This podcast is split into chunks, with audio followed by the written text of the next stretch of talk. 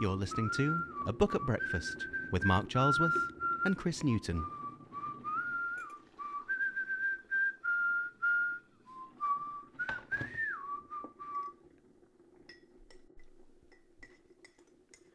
On the outskirts of the village, down a quiet lane, there sits a house.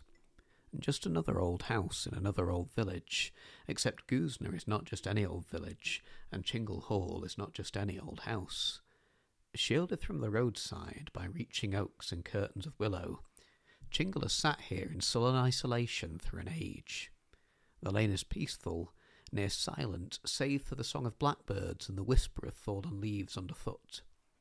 The house is quiet too, but there is nothing natural about the silence that weeps from its windows and streaks down from its walls.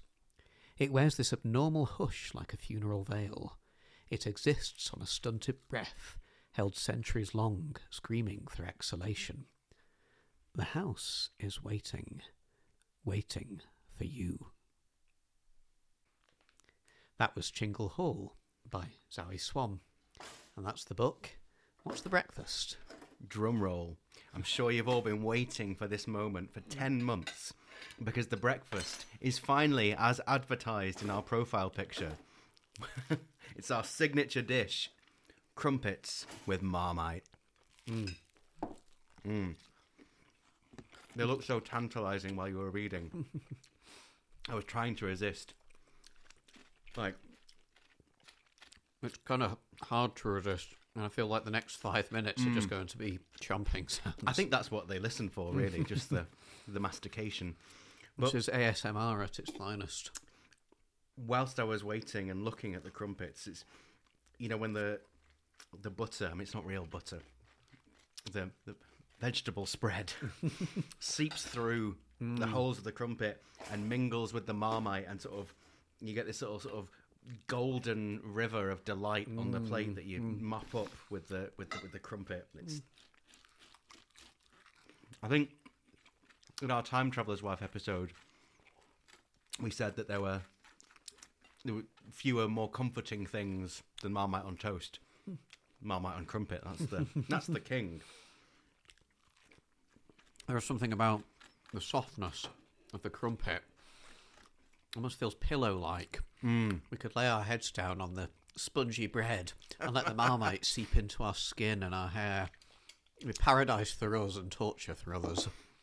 Yeah, Of course, it would be difficult not to eat the pillow in this strange bread sleep analogy. that is appropriately hellish for our spooky episode because it might be worth mentioning that as it's October, we're not just eating normal crumpets. We're mm. eating Lakeland Bake mm. spooky ghost crumpets. Mm.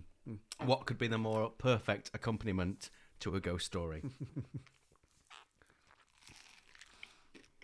I must take some more crumpet. It's funny talking about uh, the hell of uh,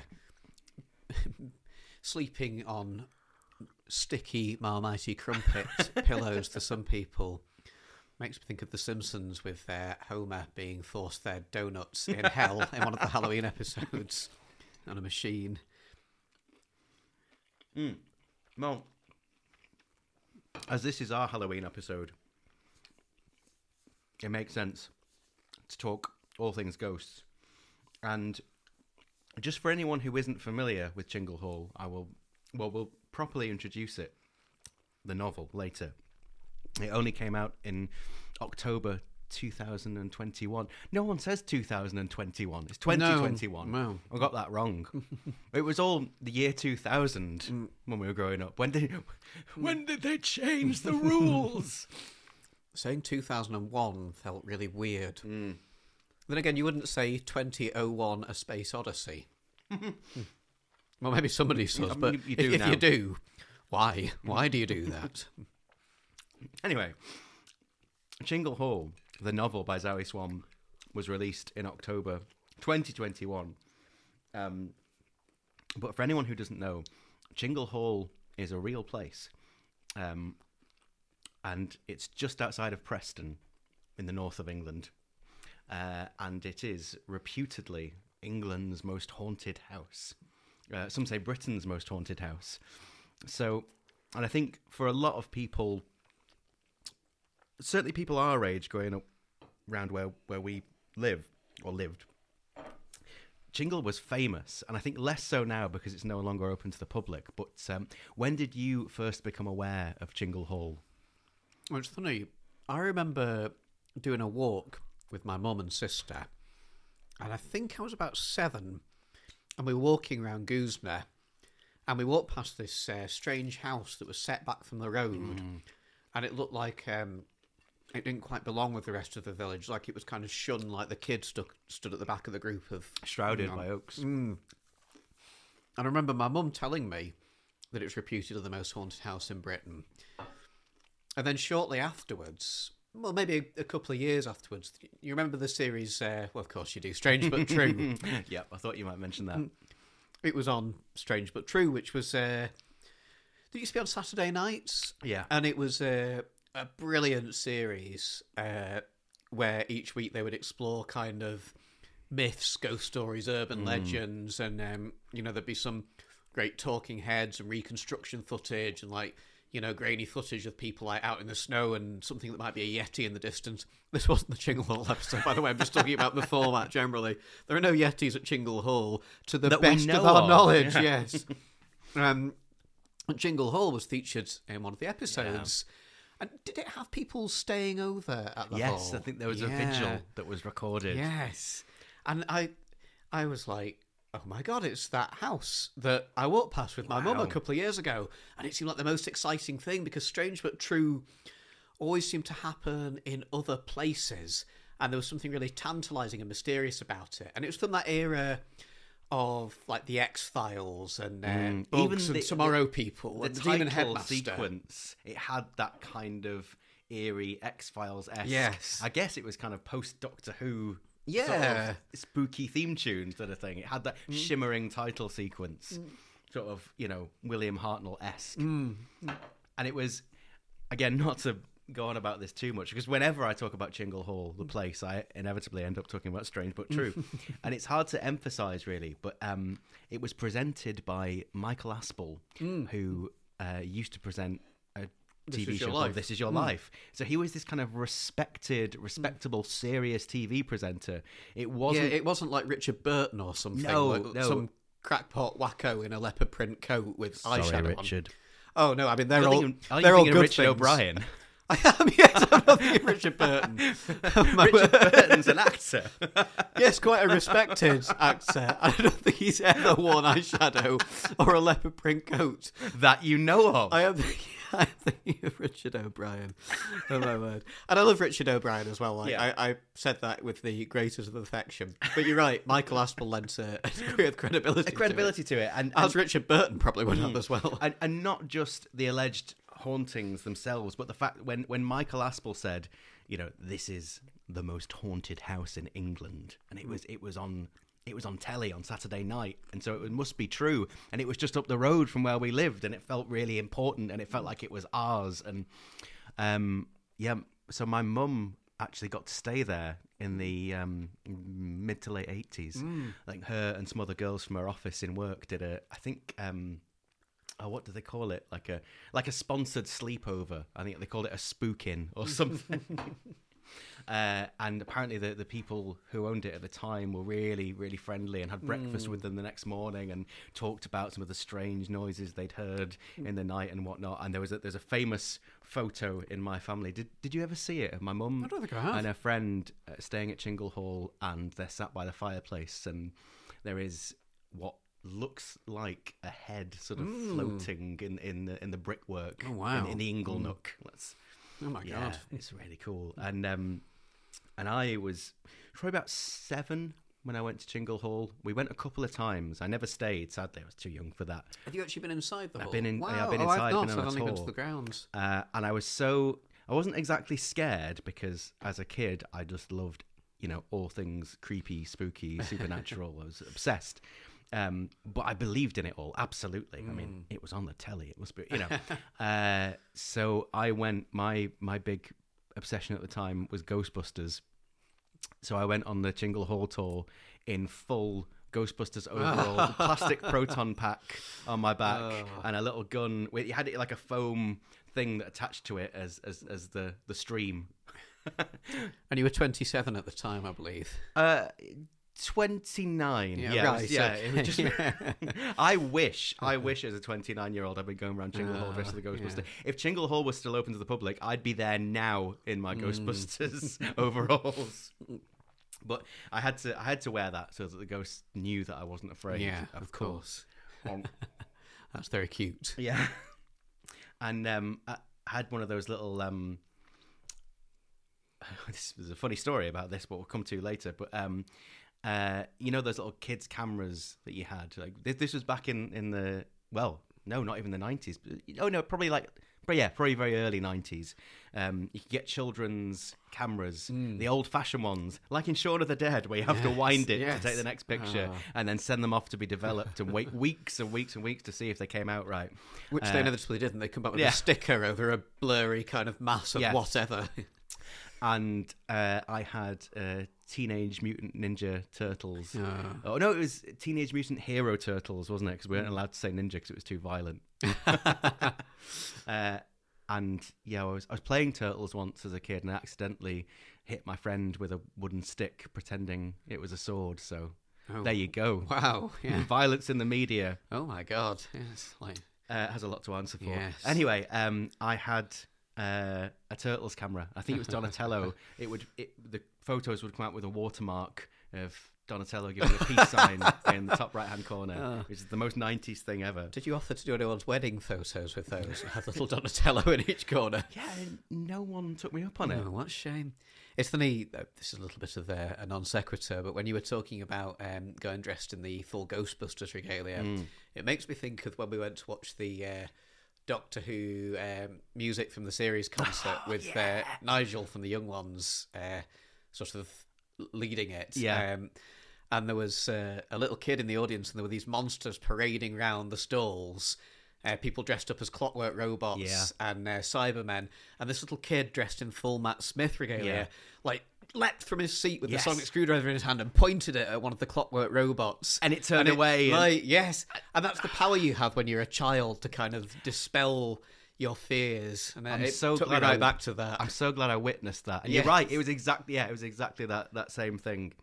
Um, That made the uh, ticket price worth it, just that one moment. And this is probably like 10, 15 years ago now. That kid's probably an adult. God, yeah, probably an accountant. yeah, probably, yeah. No, maybe he's writing Doctor Who now. Yes, I hope so. Yeah, I hope if he is an accountant, he's got a sonic screwdriver pen to impress all his clients when they come in to talk about hedge funds. anyway, Um, uh, so, so I've, I found um, a couple of years ago when I was moving house, I found a load of old photos, and I've got um, photos I took at Chingle Hall with my old camera. And you know, make of this what you will. But every time I tried to take a picture of the main door, there's um, as is beautifully described in the book, which, which I promise we'll talk about in a minute. um, there's a little bridge over to the old sort of studded wooden door, and there was always a black cat sort of curled up Oh. either sort of just by the door or on the bridge. And um, I've got loads of photos of this, uh, the, the, of the shadow of the cat against against the front of the building. And every time I tried to take a picture of, of the door, it it just went weird. There was like a Mm. big black stripe down the side, or the image was distorted in some way. Every there one was of a them Ninja had some- Turtle doing a Yeah, Well, that too. I think. Oh no, and Donatello was upside down on one of them. oh, Satanic turtle, in, Oh. inverted turtle. seeing one of your heroes inverted as a child, that is spooky. Mm. Yeah. That, somehow that really creeps me out. The idea of the turtle being inverted. Turtles cannot save you now, child. um, But- Invertle the turtle. but then we have mentioned already that in the nineties it was basically impossible to take a photograph. So yeah, I'll throw that out there. Um, Never let reality spoil a good story. exactly. Never underestimate the power of coincidence. Um, well, anyway, anyway, onto the book. Um, well, a Chingle Hall was was close to the public in a 1996, I think. Was it 96? Yeah, Blimey. and- that must have been just after Strange but True. Maybe that's what shut it down. Yeah. no, no, I think it must have been because the the owners sold it because I mean they seemed really really amenable to guests. They were just you know Including say the BBC. yeah. Well, I said when my mum stayed there, they, they they just sat and had breakfast with the guy who owned it and just Oh, really? just sat chatting Oh. all morning, and he was really lovely. Apparently, Some people I used to work with stayed there as well. they Oh, wow. did a, a trip there in the nineties, um, and they, uh, I guess it was a similar thing to your mum. So maybe they kind of welcomed office parties, but four people I worked with at Bridgewater Hall went to do a sleepover at Chingle Hall as well. Oh, So. I guess that must have been in the mid to late nineties. but anyway, I remember I remember as a kid being really really disappointed that it was shut. But when you're you know ten, it just seems nothing's forever. I remember being convinced as a kid uh, you know one you know at, at some point we'll have definitive proof that uh, alien life exists. Yeah. I think because when you're 10, the idea of being 20 is basically un- unimaginable, and the rest of your life seems so in- infinitely vast. You think, well, just logistically, everything that could possibly happen is going to happen. It's Like the infinite improbability drive in Hitchhikers, you know, because because I've got you know another 70 years left to live, and that's that's forever. Well, I mean, it's in that way that I, I certainly assumed that my parents knew everything when I was mm. small. So I thought, well, if they know everything, they must have seen proof of the existence of ghosts and aliens. So my ah. time will come. Of course, yeah, mm. yeah. Um, and so it wasn't like it's great tragedy that Chingle was no longer open to the public because, like, oh, the people who currently live there.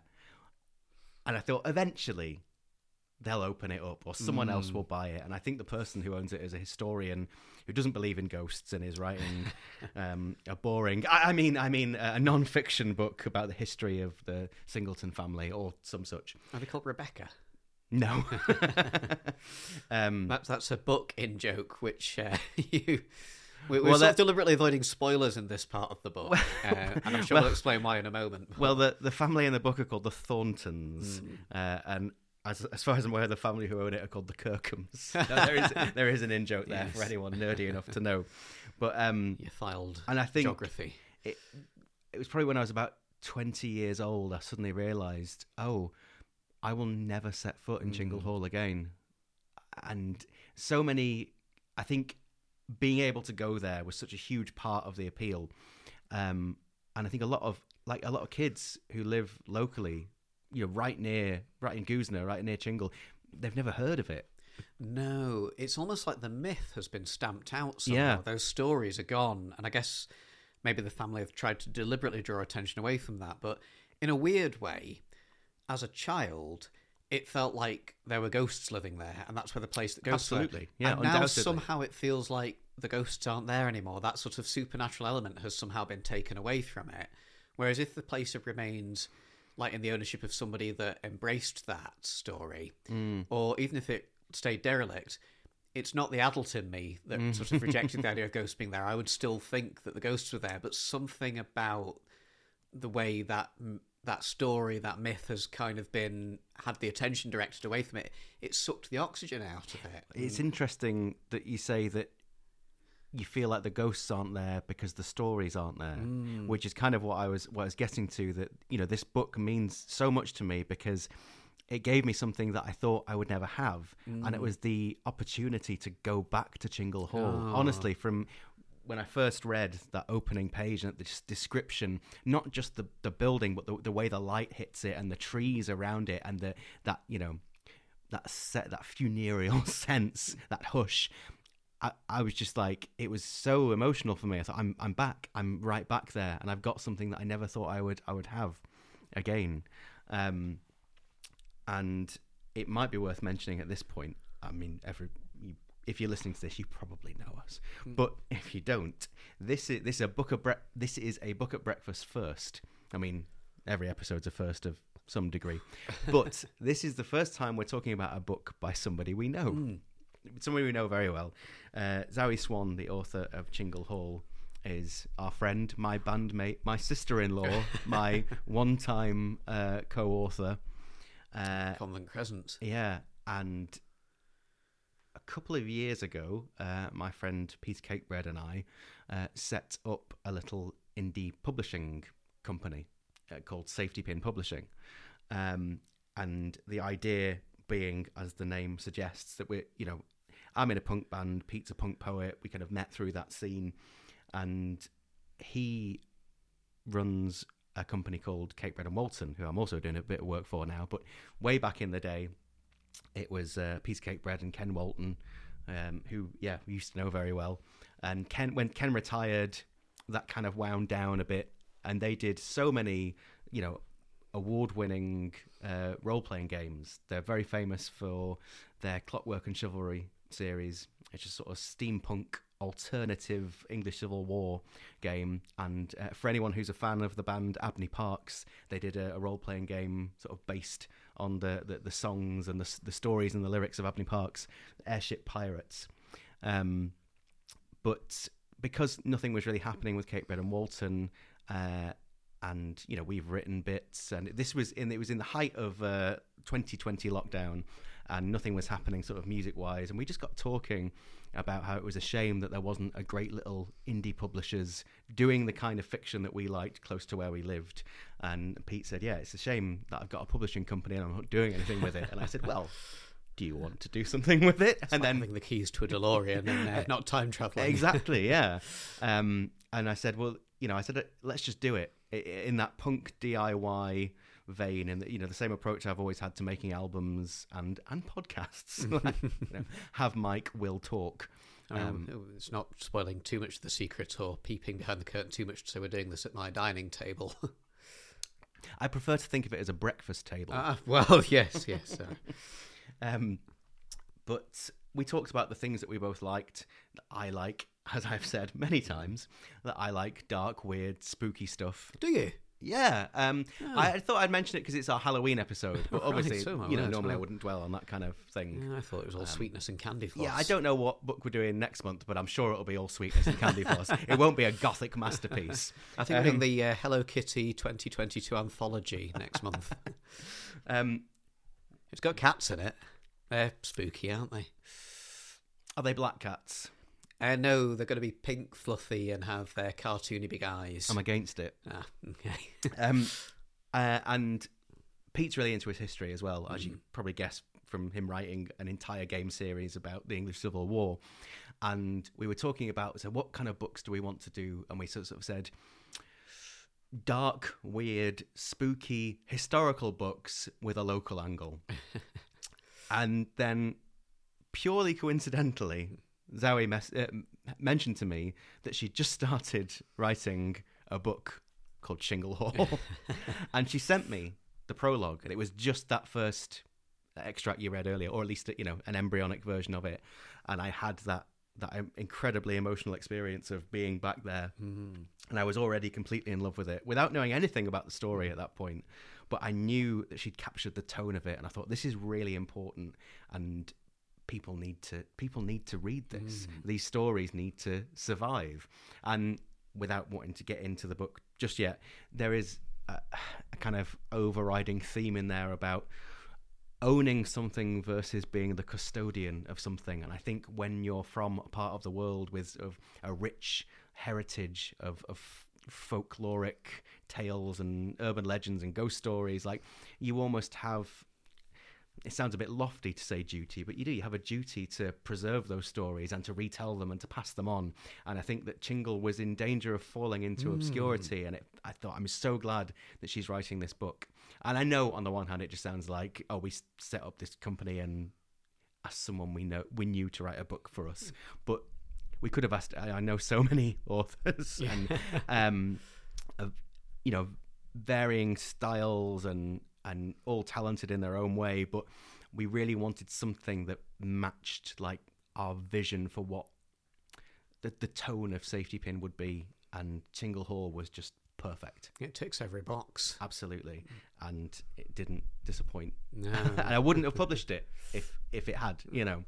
Um, I'm not just being nice. Uh, but um, again, so it's we're we're an indie publishers, and the book's only been out for a year. So unusually for a book at breakfast, a lot of the books we talk about have been around for a long time, um, and we kind of go spoiler crazy because we just kind of assume things like 1984 that are just sort of even if you've not read it, even if you've not seen the film, you know what it yeah. is, you know who the everyone has a concept of it. It's one yeah. of those things you're born knowing, like the discography of the Beatles and Fleetwood Mac. And exactly. You kind of, yeah, yeah. You instinctively know what 1984 and Animal Farm and Lord of the yeah. Rings and Star Wars. Are. Exactly. Yeah. Um, they're part of the cultural fabric. Hmm. Um, so I would I would urge you to go out and buy a copy of Chingle Hall immediately. safetypinpublishing.co.uk. But then I have to say that, don't I?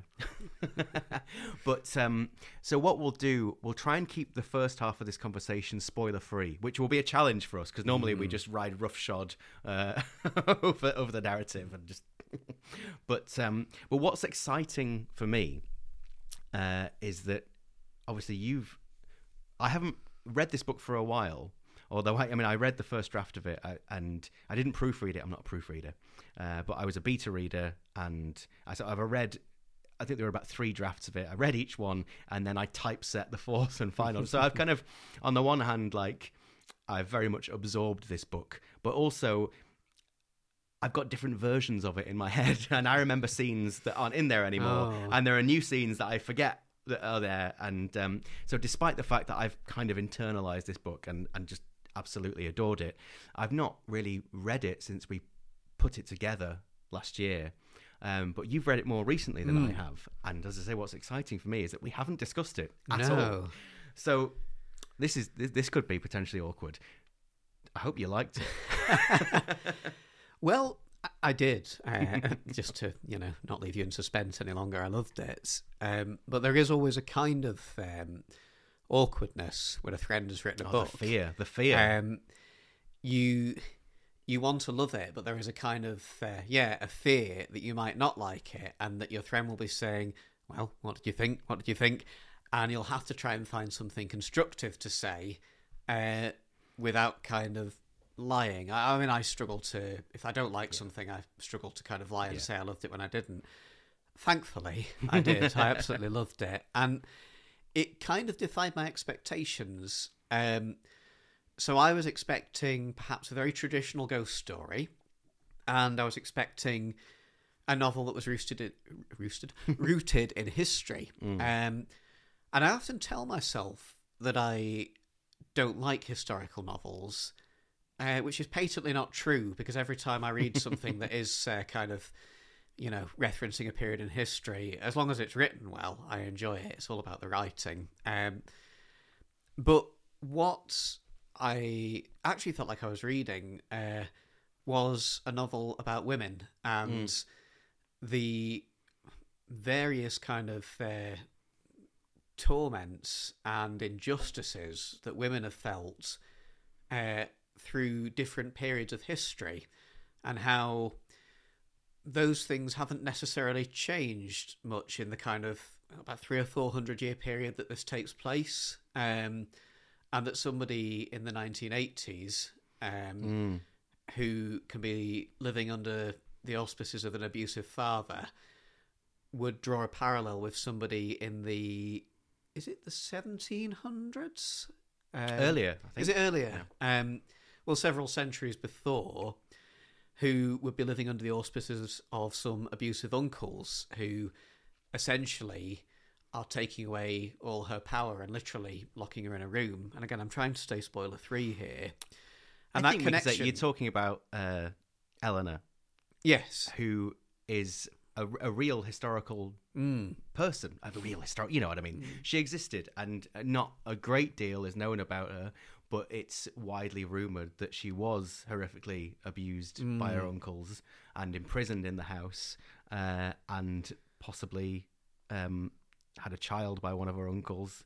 That, uh, but anyway, but that's so I don't think it's spoilerish to go into that territory. That's that's kind of the bedrock of of of the tale, really. I guess um, when I started, it wasn't what I expected at all because we start right in present day with the character Rebecca, who I referenced earlier, who's a real cynic and uh, trying to dispel Yeah, the idea of any ghost stories. And I was, I was like, oh, whoa, this is uh, right here and now. This character is very relatable, and it might not be somebody that I would. Um, choose to socialize with but i know this person she seems so real yes, and I also really love that um, it kind of reminded me of um, the Grand Budapest Hotel. The way Oh, it starts with one Yes. story, and it's somebody leads typing you into leads the- you into the, the next fable, story. yeah. Um, in fact, no, it starts with the girl in the graveyard, Mm, mm. uh, who looks at the grave of the writer. Then it goes to the writer, yeah. and the writer is typing, and then it goes back to his youth when he's in the hotel. Yeah. and in the way that you sort of see the inner Russian dolls unfolding. So it starts with one character who meets another character, Mm. Hazel, who it, it sort of becomes her story. But Hazel talks about meeting the character Mrs. H. Yeah. Um, and then Mrs. H picks up parts of the narrative, and then through Mrs. H, it becomes about uh, Eleanor, um, and how through the kind of Russian dolls of these women, you sort of you find the story unfolding. And so, any reservations I might have had about kind of being in a historical novel are dispelled because it takes your hand and it leads you into it. And the thing that I really loved about it uh, is all the references to 80s music, specifically goth music, Yeah. because it kind of took me back to that experience we had when we were younger and you were an out and out goth. Yeah. and i probably didn't i didn't dress like a goth but i really liked the music and i still do like a lot of that. And all these references to the music kind of constantly kind of you know pulled me back to the now and um, it reading Dark the book Side of the Loon. yeah, it, it took, it took me back to yeah, going to those and- club yeah. nights and yeah, there was something kind of instantly warm and familiar and like these touch points for me. So I love that, and I love the references to all the music, and I feel like there should be a Spotify playlist for this. There is. book. There is. Yeah, oh, great. We'll okay. post, um, Yeah. We'll post it in the show notes. Oh, fantastic! Fantastic I will be listening to it right after this. Yeah. So anyway, that's my thoughts. Being as spoiler free as possible. What did you think? Yeah, I absolutely loved it. As I've as I've said, and that it made me want to invest lots of time and energy and and and love into it because, and you're right. For me, it was it's an incredibly sad book. Mm. You know, Oh, it's, God, it's yeah. a, it's a book. Not just about loss, but it's a book about grief, mm. and and you mentioned the Russian doll aspect and the idea that you know all these these women, some of them hundreds of years apart, are sort of living the same story, and that there that there are these weird parallels, especially with Eleanor and with Hazel. But and I loved the idea that they are dr- drawn. Each of them, in their own way, are drawn to this place, and um, fairly early on. Um, in the opening section with Rebecca, who is a student at Lancaster University, and like you say, is trying to disprove the existence of of the supernatural, but for interesting reasons. Uh, and and as part of her research and her reasoning, uh, she mentions the Stone Tape by Nigel Kneale, which is this sort of legendary folk horror teleplay from the seventies. Have you ever seen it? No, I haven't. Oh, I've heard of it. I don't know why I've not seen it. Nigel Kneale, who wrote Beasts, hmm. you know, and well, famously Quatermass. And I don't think it's one of his best, actually, but it, it is legendary. But it's it's a really interesting idea. It's sort of a ghost story, and I called it folk horror, but in a way, it's it's also science fiction because the idea is that sort of they're they're studying hauntings, and there's this idea that that memories or images or something can be preserved in stone. You know, like the stone tapes. yeah. And and I think that's an idea that's at the heart of Chingle Hall. That somehow this place attracts grief but also mm. retains it and it without wanting to get into spoiler territory there are there are i think there are multiple ways you can read this book and in terms of the supernatural element on the one hand it is a ghost story. Absolutely it's a ghost story. But i always think you could interpret it so many different ways like what are the ghosts? And are they memories? Mm, are they memories echoing in stone in this old house? And what are what are we? What are ghosts if if not memories you know? And what kind of memories linger? So it's interesting that you mentioned the trauma you know and and, and the abuse that and the idea that and there's the weird dichotomy at the heart of Chingle Hall, the place and the novel, that it's at once an incredibly comforting place at times, almost sort of to the level of fairy tale. Um, and. Yeah, yet, for Hazel, it's Yeah. a kind of sanctuary. well, and uh, and Maillard, without wanting to get too much into for, for various reasons. Um, it, yeah, like you say, it's a sanctuary. It's a, it, uh, it it has the sanctuary knocker on on the door, um, which I guess comes from historically. Um, Chingle Hall was owned by Catholic families during a time of persecution, and there are priest hides in the house. and mass was conducted secretly there. And there's a there's a witch window where they would light a candle as a secret signal to indicate that mass was taking place that night. And so on the one hand, it's already full of secrets and mystery, and yet there's that that concept of sanctuary. And in their own way, I think they all find sanctuary at Chingle Hall, but at what price? And um, so I think you know, it, in many ways, it is it is a, a traditional ghost story, and I think it is apart from the the modern day parts, it is a historical novel, and and I generally would say sort of share your thoughts on historical novels as, as a rule. Um, but I think the kind of books you're talking about are the sort of books where it's I don't want to say style over substance, but there's been so much research into the exact kind of lace that someone would have, And they can be quite dry. and they can be quite dry because it's it's all information and all detail and no real heart, or sometimes the the the strive for period accuracy overwhelms or overshadows the the human element. And stories are about people. You know, ghosts and stories are the same thing. And They're these the are very believable, relatable linger. characters. Yeah, exactly. And you could say the same about your book. I don't know if you've mentioned the Filed Witch Oh, thank on you. this, um, but you could argue in some way that that's like a historical novel. And there's definitely shared DNA between the Filed Witch and Chingle Hall. That's especially interesting. Mm. in terms of the kind of shared struggles of women in the two books. Um, but there is such warmth and depth of characters in both books um, that kind of draws you in. And rather than that kind of historical detail, which can be quite alienating to me, I mean, if you're if you're reading a book for historical detail, then it might be great. But um, to me, it's about the characters, and you want to feel like you bond with characters. And I know the best books because I can't bear to finish them because the characters feel like they become part of my extended Yes. family in real life. I And felt that both so of these strongly were books in like this. that. Yeah. I mean, Hazel especially, but all of them Mm. really. But um, uh, talking of warmth and talking of women, Mm. it's time for a, a return of a classic book at breakfast section. It's something that we've not had the opportunity Mm. to do for a while. I think in our first three episodes, it was sort of a, a constant. But then when we strayed into sort of 1984 Hitchhiker's Guide, you know, we we lost it. But it's time for the return of the grandmother appreciation section of the podcast. Ding, ding, ding. Grandmother appreciation section of the podcast.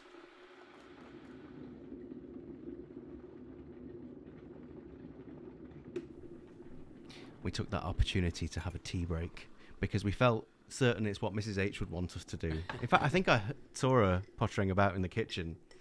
Oh, So- sure. Yeah.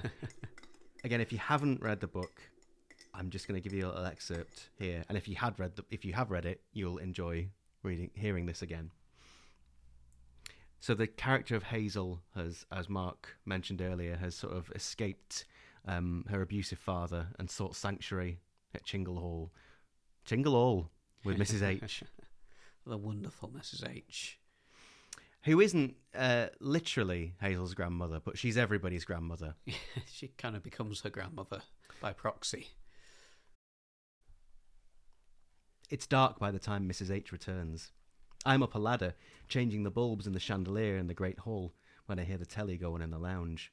Climbing down from the ladder, I wander down the corridor towards the tiny living room and see Mrs. H sitting in a chintzy armchair. She's watching Family Fortunes. Save for the television, the room is in darkness. I watch her profile for a moment, bathed in the dancing blue light of the television. Her eyes seem sad and unfocused, not watching the game show at all. I feel uneasy, disturbing her, half thinking she won't remember inviting me to stay, that she'll go potty and throw me out. Just then, her head snaps round to look at me, lurking awkwardly in the doorway. For a split second, she looks as though she doesn't know me. But then her face breaks into a kindly smile, and I feel relief crash through me. Hello, dear. I didn't see you there. How'd you get on today? Tell me over a pot of tea. I follow her back through the house towards the kitchen, and she sets about brewing tea. I hesitate at the doorway of the kitchen, which I have not entered since whatever happened this morning, well, happened. I hang back, reluctant to follow, and watch Mrs. H as she darts about the kitchen industriously. She stops, sensing my trepidation. What happened? Was it George? I stare at her, open mouthed in confusion, not knowing how to answer. George, she repeats, as if I should know what she's talking about. He's the bloody noisy one, always clattering about, slamming doors. Oh, well, yeah, I guess it was George. Mrs. H nods her head and walks toward me. How'd you get him to stop? I shuffle from one foot to the other, feeling rather stupid. I told him I'd tell you, I say in a small voice. Mrs. H frowns for a second, and then throws back her head in a raucous laugh that seems completely out of character. Clever girl. You showed him. He won't mess with you again. He certainly won't want to get on my wrong side. I watch the old lady as she busies about the kitchen once more. She looks as sweet as a grandmother and as dangerous as a dinner lady. I love that. I love that so much. It's almost worthy of Russell T Davies. That Oh yeah, and I think anyone who's grown up in the north of England knows that character. Yes. Probably everybody in the world knows a variation on that character, but Mrs. H is the archetypal northern nan. Uh, You know, the kettle's always on, and there's just something something so homely about it. Um, the TV clicking on. I think she watches Corrie at one point, and that idea, like the safety of it, you know, the, the glow of the telly, the, the the warmth of the tea, and yet there's there's an inherent melancholy as well Mm. because and there's a really really delightful scene. In fact my favorite scene in in the whole book actually where um where hazel goes out to the local pub and uh and it's it's set in the 80s this section. Although when i first read it i wasn't quite sure if it was modern day and it and it was in some kind of time loop because it, there's something weirdly timeless about the stag's head. Um, not as it is in real life. We went there for the chingle hall book launch in uh, at halloween Oh, that was a last year. um, but as as described as it was in the 80s there's something like you feel like you could wander down a country lane and still stumble upon a, a pub like that but In um, fact, that reminds me of the story your dad wrote uh, Oh, Christmas yes. one year. Yeah. where somebody visited a pub yep and uh, was talking to the people at the bar, and then came out of it, and uh, it turned out that they were dead, Well, and the, yeah. pub, the pub had been closed for a long Yeah. time, and yeah, the landlord's tipple yes, that was poison it. in the yeah. beer um, Not that that does happen in this story. hopefully the, there's the no pub po- is a normal yeah, pub. hopefully there's but- no poison in the sass but um th- yeah there's a, a wonderful scene where mrs h is trying to encourage hazel to to get out there Mm. and live uh, and be young and go out and you know she does meet somebody spoilers but i think we're we're getting toward that time when we if we we will discuss light spoilers Mm. um but uh and she hazel can't stay in there with this old woman cooped up you know. She has she has a choice to make and there's an inherent sadness about that choice. So that's how that's how it felt to me anyway. And yeah it, it, I have to mention the stag's head. It's still there uh, in Goosnargh, just outside Preston, and it's a wonderful, wonderful pub, uh, and not quite like it was in the 80s as described in, in Chingle Hall. But I must read just another extract from when uh, Hazel finally braves the local pub away from the comfort of family fortunes and pots of tea. Uh, I've seen it happen before in dull old Western films when the rogue cowboy walks into the saloon and the piano player pauses mid refrain and the ruffians stop playing poker. Usually, someone gets shot and falls backwards over a table. It's a trope I'd seen in cartoons and sitcoms, but that sort of thing doesn't happen in real life. In real life, people carry on murmuring, only they stop murmuring about whatever they had been murmuring about and start murmuring about you instead. Right now, however, movie magic bleeds into real life, and the stag's head rushes into a sudden saloon worthy silence. Except there is no jaunty piano music playing in the first place, and the old men are playing bone yellow dominoes, not cards. I hope to God none of them is carrying a pistol, or I'll have to pick a table to fall over. I walk a little further into the pub and look around at the surprised faces. Of course, I'm used to a reaction. It can be argued that looking as I do, I'm practically seeking one. But usually, this isn't quite so obvious. The inhabitants of the pub are visibly scandalised by my giant haystack of hair and my striking cat eye. They look at me as if I've crawled out of the nearest bog.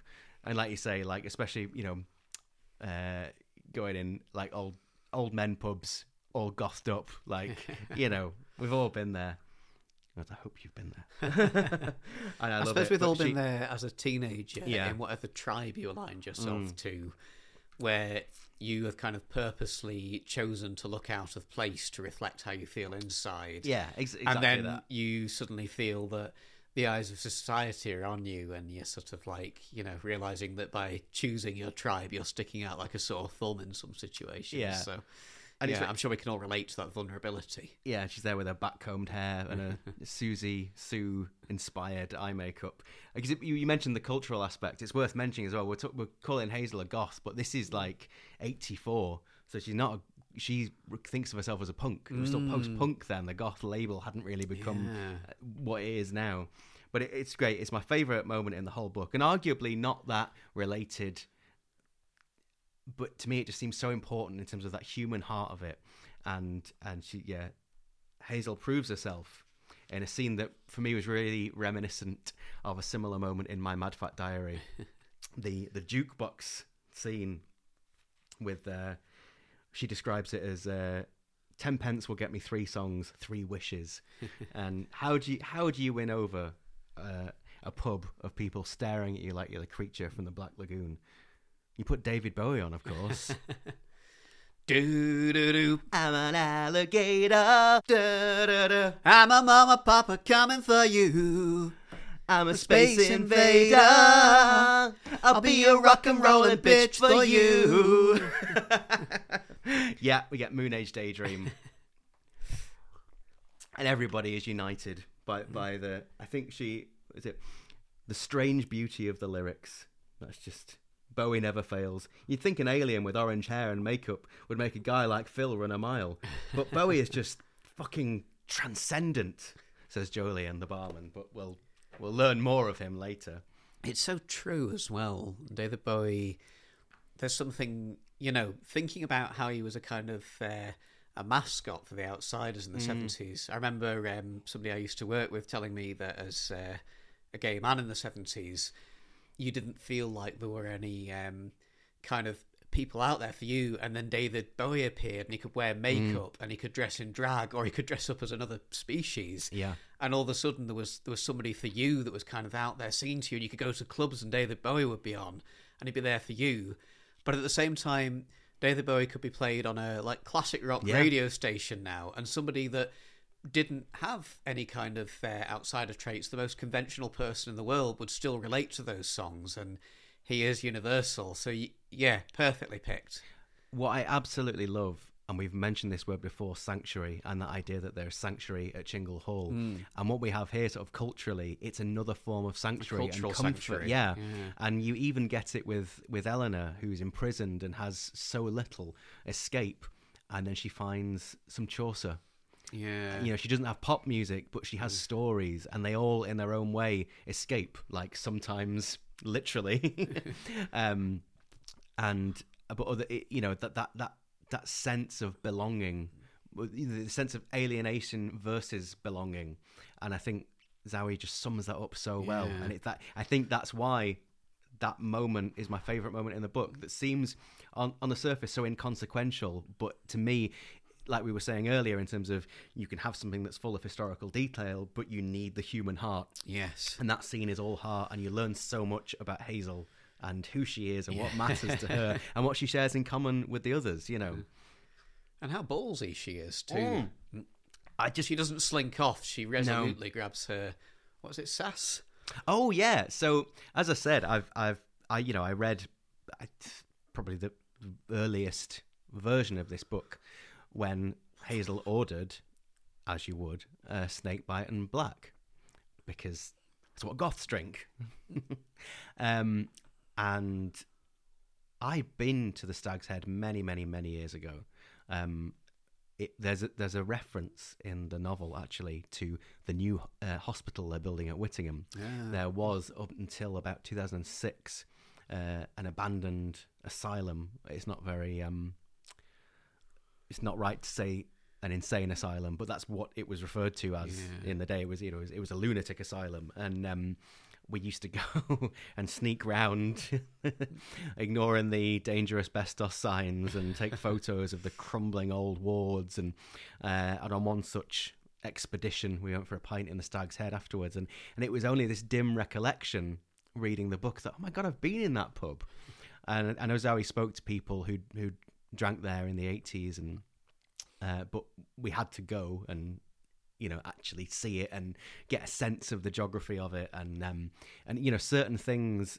It feels like such a, a tired old cliche, the old write what you know things, and you know, I like as a writer, I don't want to get stuck in that thing of only ever writing things set in my hometown. But as you know, I do tend to like gravitate toward local stories and things. And I think it's that idea that you can touch them. And also, if you're not a millionaire and you don't have funds to go and travel, I think you can't, you know, I could. I've seen enough films that I could write a story set in New York, but it wouldn't really be New York because I've never been there. It would be an idea of it, and this is it's a silly little detail, It'd be but like uh, a dream. yeah. Uh, so we went we went to the Stag's Head, and because Hazel orders a snake bite and black, Zowie had to order a snake bite and black, and the person behind the bar just looked at her and said, "Do you mean a sass?" and we'd never heard that before. And like we're Oh. you know it's only. I'd not heard it before. how far away is Chingle Hall? Like. Twenty five minute drive from where we are, you know, Blackpool, Preston, and there's a different, you know, different colloquialism for for just in case you don't know, um, snakebite is half cider, half lager, and if you're a proper goth, you top it up with blackcurrant, snakebite and black. Um, a To lot make of it even sweeter, yeah, no, to make it even blacker. Um, Uh, even purpler. um, and a lot of pubs. I, I- remember drinking snake bites when I was about sixteen. Um, but a lot of pubs now. I mean, I haven't ordered one for over a decade, but um, they won't serve it, or they say that they're not allowed to, and they will have, they'll give you like a pint, a half of lager and a half of cider and a pint glass. Like you, you do it yourself. I can't. You know, more than my job's worth. Why? I've no idea. I guess it's very strong. It does get you drunk um, quickly. Wow, Um, it's too dangerous. or maybe they just they just think it's beneath them. I'm a mixologist for God's sake.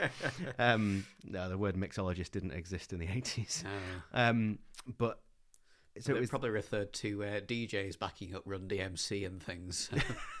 but uh, but you can get a pint of snake bat. Snake bite. Snake bat, that's very Snake goth. bat. Oh my god! I've invented a new drink. but what's the extra ingredient? um, bat's milk. Uh, we're going to get a bit caves with Androzani on this. That's- Juniper berries. Juniper berries, yeah, yeah. Um, no. Uh, what what what what do they use in absinthe? Is it wormwood? Oh, yes, I think it is. I don't even know what that is. Wormwood sounds quite goth. It you know, does, it makes me think of dusty old bookshelves in old houses. There you so go. Let's Snake go with that. snake bat, wormwood, cider, lager, And blackcurrant.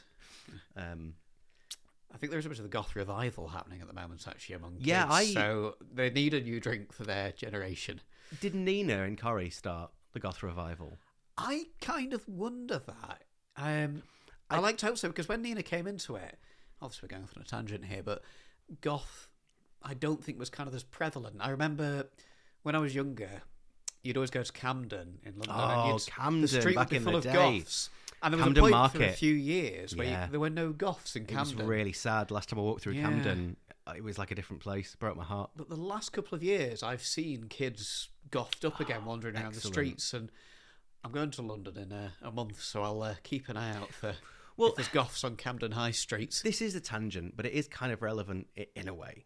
Um, the th- and we, funnily enough, we were talking about this before we started recording. We were talking about music and the way that technology changes and culture changes and the, the way people absorb things and and we were saying that people don't quite get immersed in music possibly now i mean we're talking about young people we're in our 30s what would we know but it feels like without wanting to be you know old man shouting at a cloud you don't get the thing of getting the album booklet and poring over the lyrics and and without before streaming you had your albums that you had or the, the mixtape someone gave you and you would listen to them to death Yes. and you would things that you didn't that didn't grab you initially you would give them the time and try and sort of Yeah. penetrate them and and grow to love them and anyway i don't go on about that but in terms of like the tribes you know if you were a punk or a goth or you know whatever like that was a big thing pre-internet to go out you know literally sort of wearing your heart on your sleeve Mm. and declaring this is what i am this is what i'm into this is what i you know And that would be like sending up the bat signal Exactly, for other people yeah. to say, I'm one of you. Like, embrace Yeah. me. We'll be kind of part of the same culture, and, and this will be your friendship group.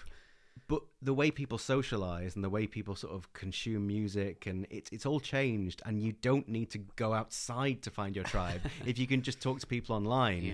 and you know we know like with with, with Instagram and TikTok like the way people present themselves online is not necessarily how they would look when they're going to the mm. shops and like you know when we were younger like you, you kind of lived it you Yeah. know so you you go out to buy some you know some perfectly innocent ghost shaped crumpets and risk getting your head kicked in just for looking like a weirdo you know anyway let's not go down too far down that rabbit hole but um I tell you what's weird. Talking of Mollie Gallagher, who plays um, Nina in Corrie, Mm. and Zoe probably, I don't know if she'll approve of this or not, but Sorry, um, not a Corrie fan. Oh, it's not that. It's just like everybody like has their versions of the characters, don't they? And what's really strange when you first meet Hazel. Now, as I say, we're into mild spoiler territory now. So if you want to be completely spoiler free, go away, read the book, and come back. But we're not gonna, we, you know, we we're gonna assume you haven't read it, so we're not gonna give away the ending or. Um, but when you first meet Hazel, she isn't all gothed up. She's wearing sort of overalls and she's she's doing some work and and but something about her, I don't know why. I imag- I immediately, you know how you sort of mentally cast people in the roles. I saw her as Mo- Mollie Gallagher, Oh, not right, not okay. Nina, but something about that actress, like her turn of phrase, like, and I think she's got that sort of slightly old, beyond her years thing, and the Oh, way definitely, that yeah. the way Hazel is with Rebecca, like, oh, you're a funny one, aren't you? And, and yet, aren't, aren't we the same age? And yet you're being quite patronising, and yet you seem quite worldly, and and, And then the to, person she finds it easiest to bond with is Mrs. H, who uh, is like Roy. yeah, yeah. yeah, it's weird. But I think there is, you know, without wanting to get too wanky, there's something about being an old soul. You know what I mean? Um, and not feel like there's a, you know, there's a brilliant bit later on where Hazel does go out with some young people and. It, well, not your, you people her own age. It doesn't really end well, and No, it's a, it's a little bit Donnie Darko actually. That it's very yeah. Donnie Darko. Yeah, I never, I never thought of that. Oh my god! Wow. But, but they yeah. were going down a different rabbit hole. Oh. Um, but yeah, so and then when you get more of Hazel and you realize the music she's into and how she presents herself with the clothes and the makeup, I thought, oh wow, yeah, Mollie Gallagher. But anyway, I've, I've digressed massively.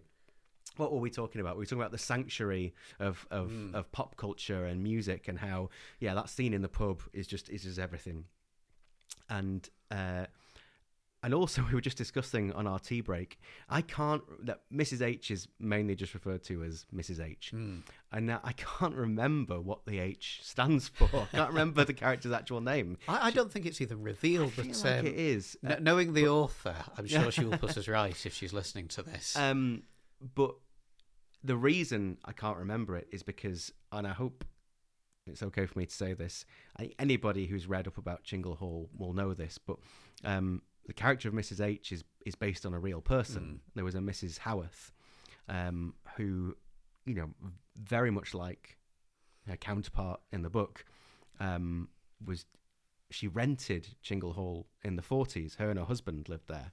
Um, and it was just like her absolute pride and joy. And I think that they put so much time and effort and money into restoring it and and they eventually bought it in the 60s and and lived there until they both died sometime in the Oh. 80s um and apparently i mean and i know i've said that uh, luckily enough i got to go to Chingle Hall and my mum stayed there but you know you you would ring up and book and pay but uh, sto- so the stories go where when mrs howarth lived there you could just go up and knock on and she she'd invite you in and tell you the stories. So this is you know this is eleanor's room and she'd tell you about you know the the, hooded phantasm that uh, that haunted the priest's room and you know she loved it. She was so invested in it and in its history and its um and i believe i could be wrong about this i think she left it to her sister um but for whatever reason she didn't love it and and it fell to disrepair and there was, was vandalism and i think it was actually set on fire at some Oh, point no. like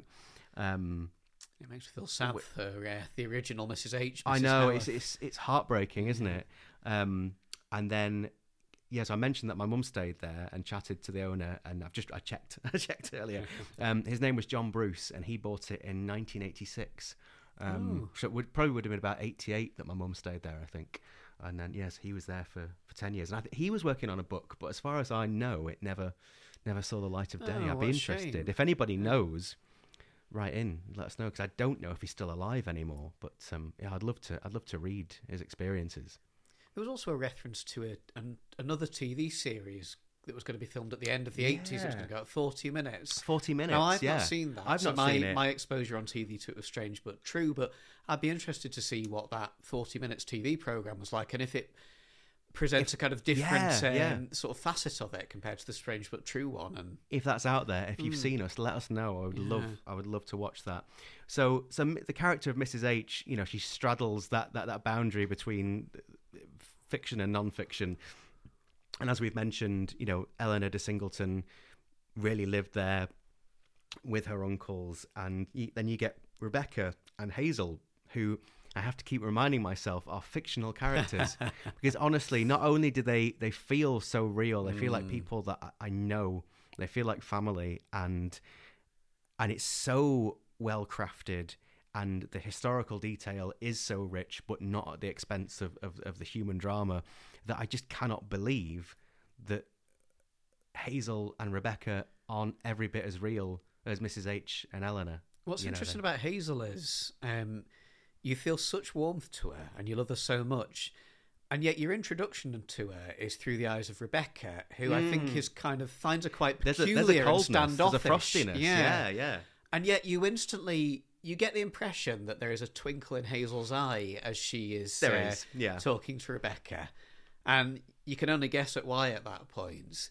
Um, but you instantly feel this warmth to her, and then when it kind of goes into her narrative, and you find about the relationship with her father and her mother being absent and running away, and how she comes to be in Chingle Hall, you, you really love her. There is such a kind of you know, in that sense that I was saying that the best book characters become like your family. There's Yeah. something very familial about Hazel. Oh, Um, massively, yeah. yeah. So you're right. It is baffling that you know she's not some distant cousin that I hear from sending Yeah. me mixtapes with Joy Division and The Cure on. Yeah, I know, I know. But you know, you'll feel that when you listen to the Chingle Hall playlist, you'll you'll feel like you're listening to a, a mixtape. Mark's just getting the playlist up now. Oh, this is interesting. Um, I don't really know Death Cab for Cutie, which is the first track. You'll And- love the song. Right. It's okay. gorgeous. But the second track, which surprised me, is Bat for Lashes, Hmm. uh, Winter Fields, which I wouldn't have placed in this book because it's kind of out of the timeline. more- but yeah. when I, knowing the lyrics as I do, Mm, it's mm. perfect. And I saw Bat for Lashes live on that tour, so I, I kind of, Ah. it's nice when you kind of, you connect with something on one level and then you feel this kind of extra level of connection and think, oh, well, I was in that mind frame when she was Mm. writing it. And Dead Souls, of course. Uh, I'm not going to go through each track. Uh, this Mortal Coil, that takes me back. And Slowdive, interesting. Yeah. The singer from Slowdive uh, sings on some Editors records. Oh, wow. Um, uh, wow. And of Oh, course, PJ Harvey. yeah, and of course, Joy Division yeah. twice. I think Echo and the Bunny Man. you get the classic. It isn't fair that Ian Curtis is dead when people like Keith Chegwin are still alive. is Kate? Yeah, Kate Bush is mentioned in the book, isn't she? Because we've got How to Be Invisible on the playlist. I think so. Yeah. Oh my God! Sorry, there's a there's a song on here by Johnny Flynn and Robert Macfarlane, uh, and I didn't think anyone else listened to them. like, they've got a song. Um, oh, I'll come back to it later, but that is an incredible playlist. And Lady Eleanor, of course. Of course. Wow. But one thing that I, I forgot to mention earlier, uh, I talked about my uh, teenage mutant. Teenage Newton. that was me. No, my teenage mutant hero turtles camera, and uh, when I met Zowie, it turned out she also had the same camera as a kid, and also went to Chingle Hall with that camera and took the same picture of the exterior of the house with the cat on the bridge, and had the same weird black line obscuring. like, was it a badly made camera or was it something else? So. Which, Maybe a little of both, given the uh, quality of the camera. maybe and there's a wonderful line um, from the epilogue so put your fingers in your ears if you don't want to have a minor spoiler Um, but it was just the line about s- some presents at Chingle, shall we say? Children and cats love me. And when I read that line, I got chills because there, and I've found it. There's a picture of me, seven years old, stood by the studded door with the wine knocker next to the cat, and I just thought it was yeah, it was such a moment. And I'm back to Ah. what I was saying earlier about how this book it took me back there to this place that both kind of like delighted and terrified Mm. and intrigued me and yeah it's it, it's a, it's a marvel. It's a marvel. It really is that aside from everything we've just talked about about how wonderful it is as a story in its own right as as a love story and a story about grief and loss and it's full of humor and warmth and and you know it it absolutely stands up on its own as a ghost story and a love story. But for me it, you get that extra dimension of it being like a magic portal as all g- good books should be magic portals that take you somewhere else and this takes you to chingle hall and that's just wonderful. And i'm so glad this book exists. I'm so glad that zowie wrote it. It definitely is a portal um, because, in a strange way, um, I moved to the other side of Manchester almost about 10 years ago and had forgotten some of the kind of mythology of Lancashire. And so, Goosnargh, where Chingle Hall is, had um, ceased to become as much of a presence in my head. And I started reading this book around the time I was moving house and I'd moved back to Lancashire. And so it kind of reopened up an area of the Lancashire mythology that I'd forgotten about.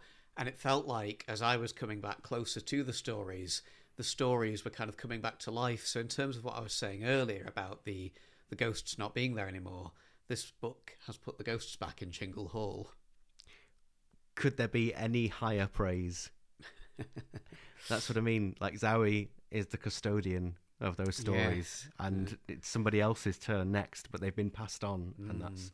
that's absolutely beautiful oh should be really pleased to know that Yeah. But long term listeners might be thinking, oh, he's moved. What about Lee's Chippy? I know that's what Well. you're really here for. So, as luck would have it, you've moved right round the corner from another Chinese chip shop. Uh, So we can sit at the bus stop and eat them and feel sad with Adrian Mole. well, before it was an eight minute walk to the nearest Chinese chip shop. Here it's a four minute walk. And the entire move wasn't motivated by this, but it's a very happy coincidence. Well, yeah, but you're in Lancashire now. Everything's Yeah. better.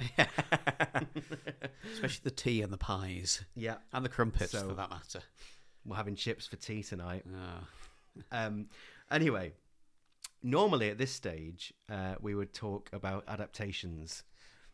But Chingle Hall's only been out for a year, so as yet, sadly, there are no adaptations. Although, hopefully, this episode is sounding really, really good because we've we've got a new high tech setup.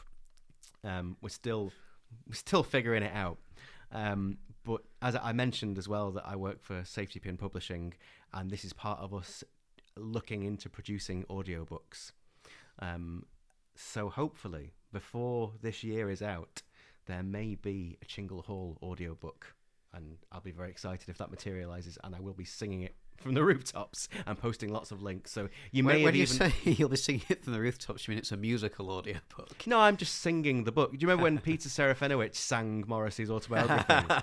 yes. My whole life is streets upon streets. I'm gonna sing Chingle Hall, but like it, it, as a goth song, you know. Ten summers I've withered here in this chamber, trapped in this coffin of a house, alone in this living grave. Pain and lonesomeness, my only bedfellows. Only bedfellows. It's good. It's. I think it's got legs, and I think it's there perfectly. I think it's for got the wings. Revival. I think it's got bat wings. All right, happy Halloween. We're going to leave you now. I say happy Halloween. It's only the 1st of October, but it's kind of like Christmas. Like, you know, Halloween is a month long festival. We're in Halloween Advent now. I mean, to use Mad the to use the strapline of the old goth night we used to go to every day is Halloween. Um, well, I tell you what, seeing as every day is Halloween, um, what, what book should we do next? I think we should stick with gothic masterpieces by um, amazing women. Well, I think in, in that case we might have to ditch the original plan of the Hello Kitty anthology. And how about Frankenstein by Mary Shelley instead? It's alive. oh wait, no, that's the film, isn't it? Um, Which bears little resemblance, but we'll get into that next time. do we have to read the letters at the start? Yes, we damn well do. See you in November for Frankenstein. See you then.